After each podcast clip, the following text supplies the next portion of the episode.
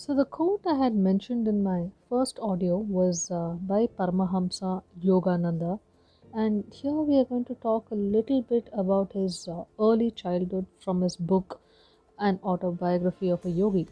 So, if you love to read, I'm sure you would already have this book, uh, as I believe every bookshelf deserves a place for this masterpiece. His journey is unbelievably amazing. For those who do not know him, he was the person who introduced Maha Avatar Babaji to the modern world. Please do Google about this saint, and you're going to be shocked by the things you're going to read. Today, we're going to talk about Paramahamsa as a little boy.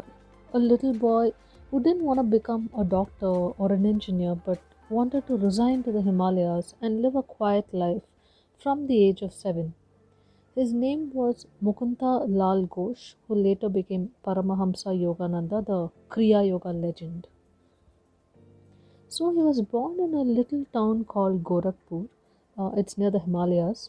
Uh, they were a big family of eight. His father was, like every other Indian dad, a bit of a disciplinarian, and his wife was a very tender person. Every evening, she used to read stories from Mahabharata and Ramayana to the children. Paramahamsa, who was known as Mukunda, led a very simple life which revolved around his parents, and they tried their level best to bring up their children in a religiously rich ambience. But what inspired a kid to choose saffron over other colors? Sometimes people enter our lives and change it forever, right? The funny part is, the person who changed his life technically never entered his life. So now we are going to see how little Paramahamsa met his guru through his father. His father, Mr. Bhagavati Charan, and his wife were polar opposites. He was a mathematician and a logician who believed in black and white more than the abstract world of spirituality. But there was one incident that changed his life upside down.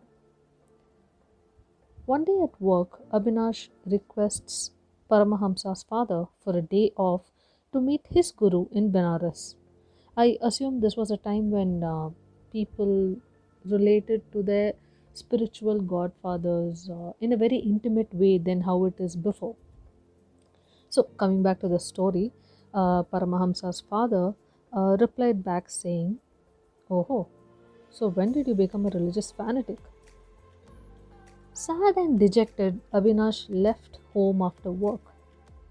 Clearly, he didn't get his leave request, and as he was walking back home, he happened to meet uh, Mr. Bhagavati Charan again. And uh, Mr. Charan, who felt sorry for this guy and uh, he also apologized for his behavior, and spoke in length about how he should focus more on his career than you know all this spiritual mumbo jumbo. So, this is when things get really interesting. While they were having this conversation, the evening sun was just setting on a lush green field, and just a few yards away, the image of his guru appeared and just said one line before vanishing. Bhagapati, you are too hard on your employee. And this was how Swami Lahiri Mahasaya entered their lives. And in a wink of an eye, the man who believed only in black and white became a whole new person.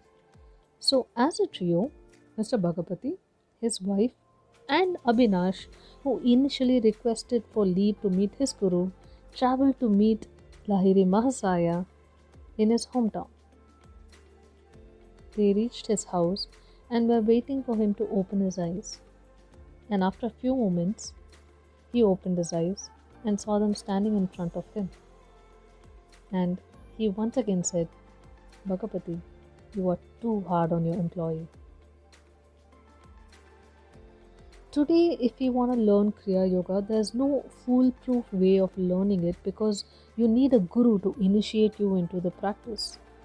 And uh, clearly, Paramahamsa Yogananda's parents have definitely done something right in all of their births put together because the great Lahiri Mahasaya took them under his wings and initiated them into the process.